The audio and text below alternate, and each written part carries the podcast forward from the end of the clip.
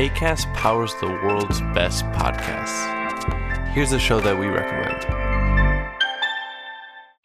This is Roundabout Season 2, and we're back to share more stories from the road and the memories made along the way. We're talking rest stops, if we're stopping to get gas. You will be timed. you will be for sure. Misguided plans. I grew up in the city, so I have like, you know, a healthy fear of real extreme darkness. this was like wilderness. A lot of laughs. Y'all weird, but you, yeah, you, you were different. Like you were real different, bro. I can't really put my finger on it. And so much more. Just goes to show that unexpected yeah. things sometimes are the best when it comes to a road trip. Roundabout Season 2, presented by Nissan, is live now with new episodes rolling out every Thursday.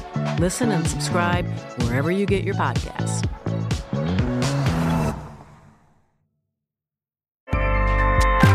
ACAST helps creators launch, grow, and monetize their podcasts everywhere. ACAST.com.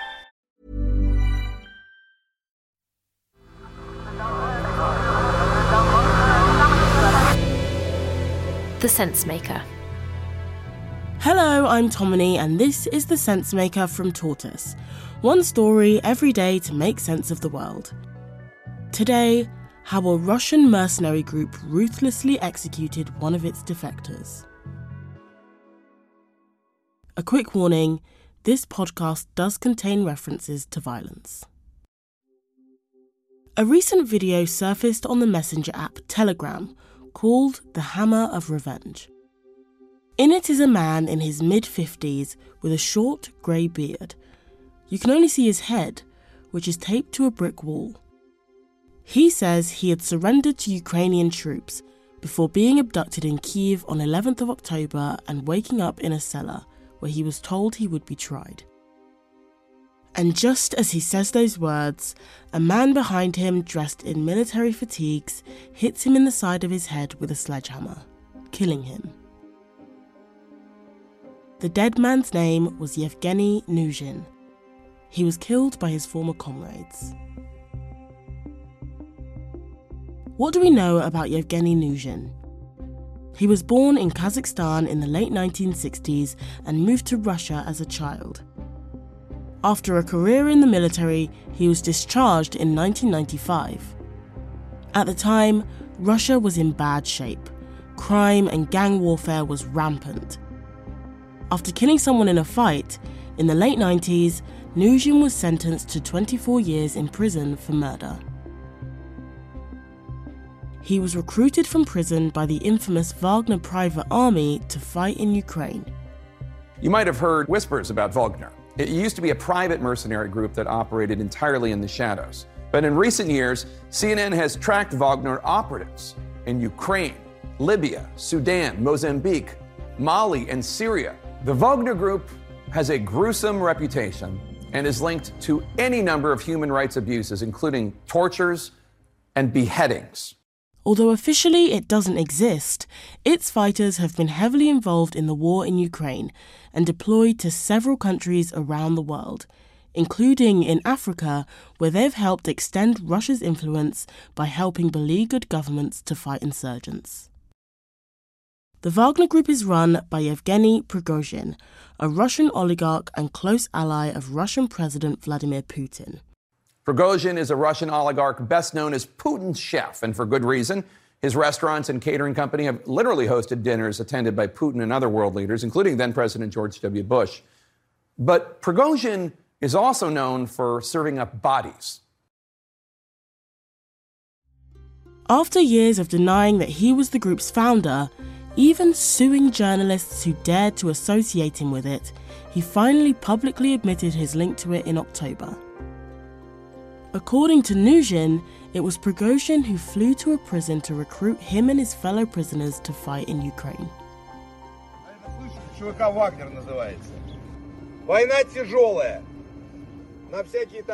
The war is tough, he says.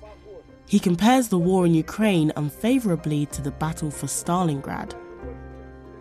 Prigozhin promised Nuzhin and the other prisoners a pardon, a salary, and compensation if they were killed. The prisoners flew to Luhansk in the east of Ukraine, a region partially controlled by Russia which has seen fierce fighting. While there, Nuzhin was interviewed by a Ukrainian website. When asked what he and his fellow soldiers were doing there, Nuzhin replied, Well, as I understood for myself, cannon meat. After just a few days, mainly clearing dead bodies, he surrendered to the Ukrainians, saying he wanted to fight for them.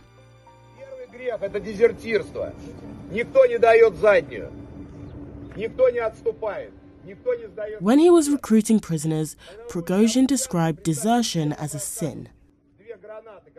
The traitor received the traditional primordial Wagnerian punishment, says the caption in the video in which Nuzhin is killed. So there are several outstanding questions about how and why Nuzhin ended up in the hands of the Wagner Group when he was in Kiev. Some people have suggested he might have been part of a prisoner swap, but returning a deserter would mean sending him to certain death. Ukraine's security services refused to comment, telling journalists, This is not our parish. The official Ukrainian agency which deals with prisoners of war said no deserters would be exchanged without their consent, but they call Nuzhin the Wagnerian and argue that he continued to support Russia's war in Ukraine. Ukrainian officials told journalists that the narrative that Nuzhin was a voluntary pro Ukrainian defector was Russian disinformation designed to discredit Ukraine and scare any would be deserters from defecting. But other reports contradict this. One source told the BBC that Russia offered very good conditions for exchanging Nuzhin and that the priority for Kiev is the return of Ukrainian prisoners.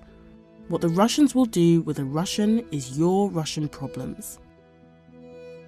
And now, Mikhailo Podolyak, an advisor to Ukrainian President Volodymyr Zelensky, has admitted that Nuzhin was exchanged and that he consented to it.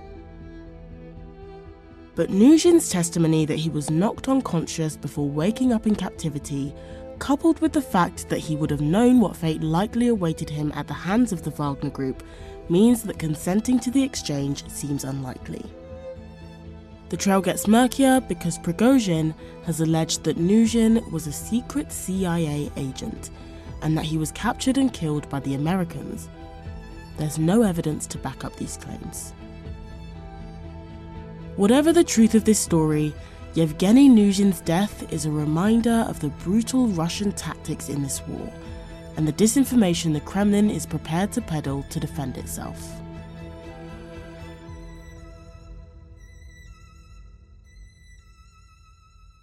Thanks for listening to The Sensemaker from Tortoise. This episode was written by James Wilson and mixed by Patricia Clark.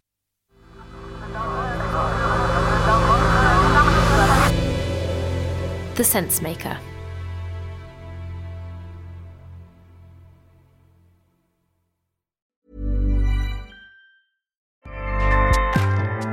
ACAST powers the world's best podcasts. Here's a show that we recommend.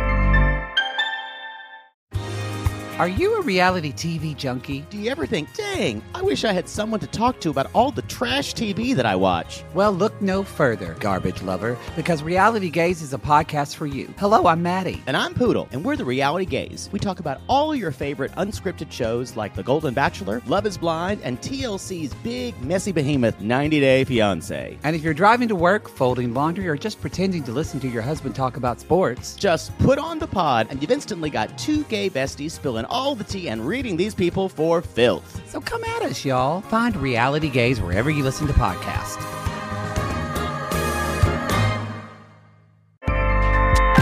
ACAST helps creators launch, grow, and monetize their podcasts everywhere. ACAST.com.